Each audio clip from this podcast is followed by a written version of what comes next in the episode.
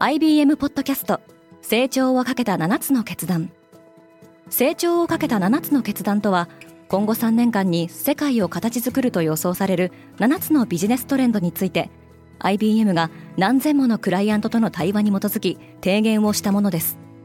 このポッドキャストでは変化の激しい時代において企業が下すべき成長をかけた7つの決断について日本 IBM の7人の専門家と考えていきます。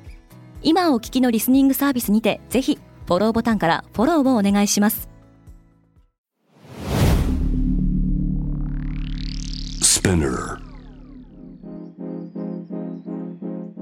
おはようございます。ケリーアンです。1月5日水曜日世界で今起きていること。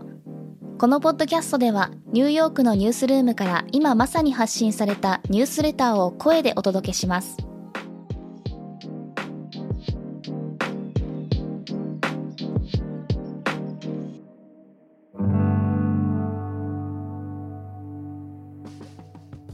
中国でのロックダウンさらに厳しく。12月23日以来中国西安市では住民1300万人が自宅に引きこもっての生活を余儀なくされ食料の調達や医療へのアクセスに苦労しています。一方宇州市でも110万人が同様のロックダウン状態に置かれています。北京五輪への準備は着々進んでいる。中国のゼロコロナ政策がオリンピックに持ち込まれています。昨日4日には最終的にアスリート3000人も参加することになる見通しのスタッフ向けバブルが封鎖されました。これとは別に中国はオリンピックでのデジタル人民元利用に向けて準備を進めています。インドにコロナの第3波が到来。オミクロン株の影響で3日、インドでは3万7000人以上の新規感染者が確認され、9月以来の高水準となりました。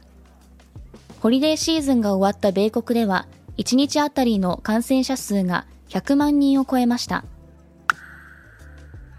ヨーロッパのガス価格が30%上昇。この価格上昇はロシアがより多くの天然ガスをポーランド側に供給していることの懸念が続く中起きたものです。トヨタが米国ナンバーワンの自動車メーカーにトヨタが販売台数でゼネラルモーターズを抜き米国で最も売れている自動車メーカーになりました昨年トヨタの米国での販売台数は10%増加し一方のゼネラルモーターズの販売台数は13%減少しています。記録的な数の米国人が11月に離職した。離職者は450万人でしたが、逆に雇用者は670万人に達しています。このことから離職者のほとんどが新しい職場に移ったことがわかります。今日のニュースの参照元は概要欄にまとめています。面白いと思った方はぜひ、Spotify、Apple Podcast、Amazon Music でフォローしてください。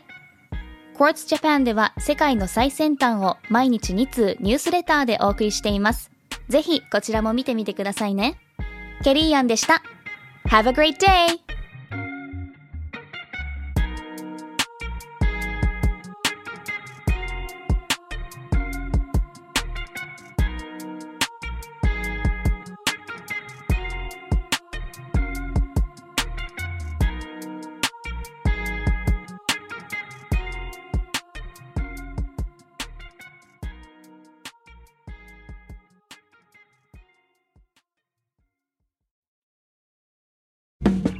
リスナーの皆様より多くのリクエストをいただいている話題のニュースを深掘りしたエピソードを週末の有料版で配信中です。